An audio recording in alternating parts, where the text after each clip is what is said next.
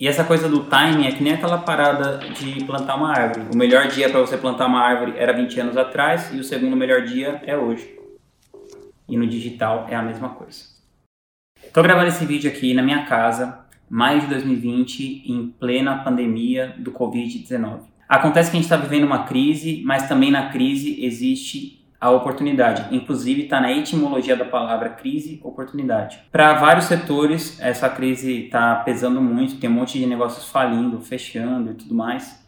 Mas para a educação online, especialmente que usa do marketing de conteúdo, do marketing digital para alavancar esses negócios, produtos e serviços, o como essa coisa de aprender online pode ser uma coisa boa. Por exemplo, em 2008 teve a crise imobiliária americana foi um crash assim muito forte também. Foi aí que o Airbnb se destacou, porque as pessoas elas tinham uma restrição de receber estranhos em casa. Esse modelo do Airbnb já é muito antigo, já tinham outras empresas que tinham tentado fazer isso. Então é uma coisa muito de time. E aí as pessoas ficaram mais abertas com a crise de 2008 para receber estranhos em casa.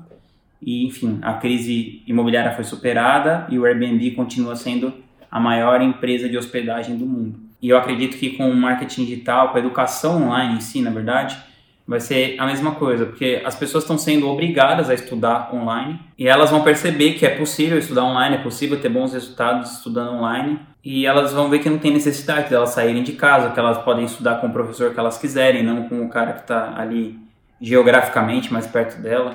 A educação de nível mundial já está mais, muito mais barata e vai ficar mais barata ainda conforme o tempo for passando, o que, que vai acontecer? Mais pessoas vão, vão consumir esse tipo de produto, os tickets vão baixar, mas o, o bolo, né, a torta vai ficar maior. Como aconteceu, por exemplo, com a música. A indústria da música ela está chegando no seu auge histórico. Por quê? Antigamente se vendia CDs, depois é, se vendia é, vinis, né? Depois, é, depois CDs, depois você comprava uma música, por, aí teve aquela crise, e depois de um tempo surgiu o iTunes, aí o iTunes começou a vender os MP3, uma música por uma, então surgiram as plataformas aí de streaming, né, como o Spotify, que é de um cara da Suécia que inventou, se não me engano, o Spotify, e começaram a surgir outras. E agora nunca, nunca teve tanto dinheiro na indústria da música como tem hoje. E eu acredito que com o infoproduto vai ser a mesma coisa, assim como aconteceu com o telefone e tal. Então a gente está vivendo um momento de oportunidade. Para quem ainda não está no digital, é uma hora muito boa para entrar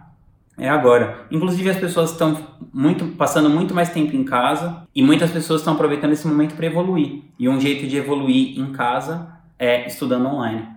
Então é uma coisa que eu acredito muito. Eu fundei a Gratitude em 2016. Quando eu fundei a Gratitude eu já achava que eu estava entrando tarde nesse negócio, mas eu vejo que é só cresce, cresce, cresce, cresce a cada ano que eu estou nisso e eu tenho certeza que apesar do Covid da pandemia, esse mercado vai crescer muito.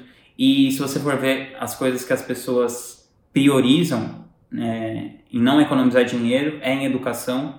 E essa coisa do timing é que nem aquela parada de plantar uma árvore. O melhor dia para você plantar uma árvore era 20 anos atrás e o segundo melhor dia é hoje. E no digital é a mesma coisa.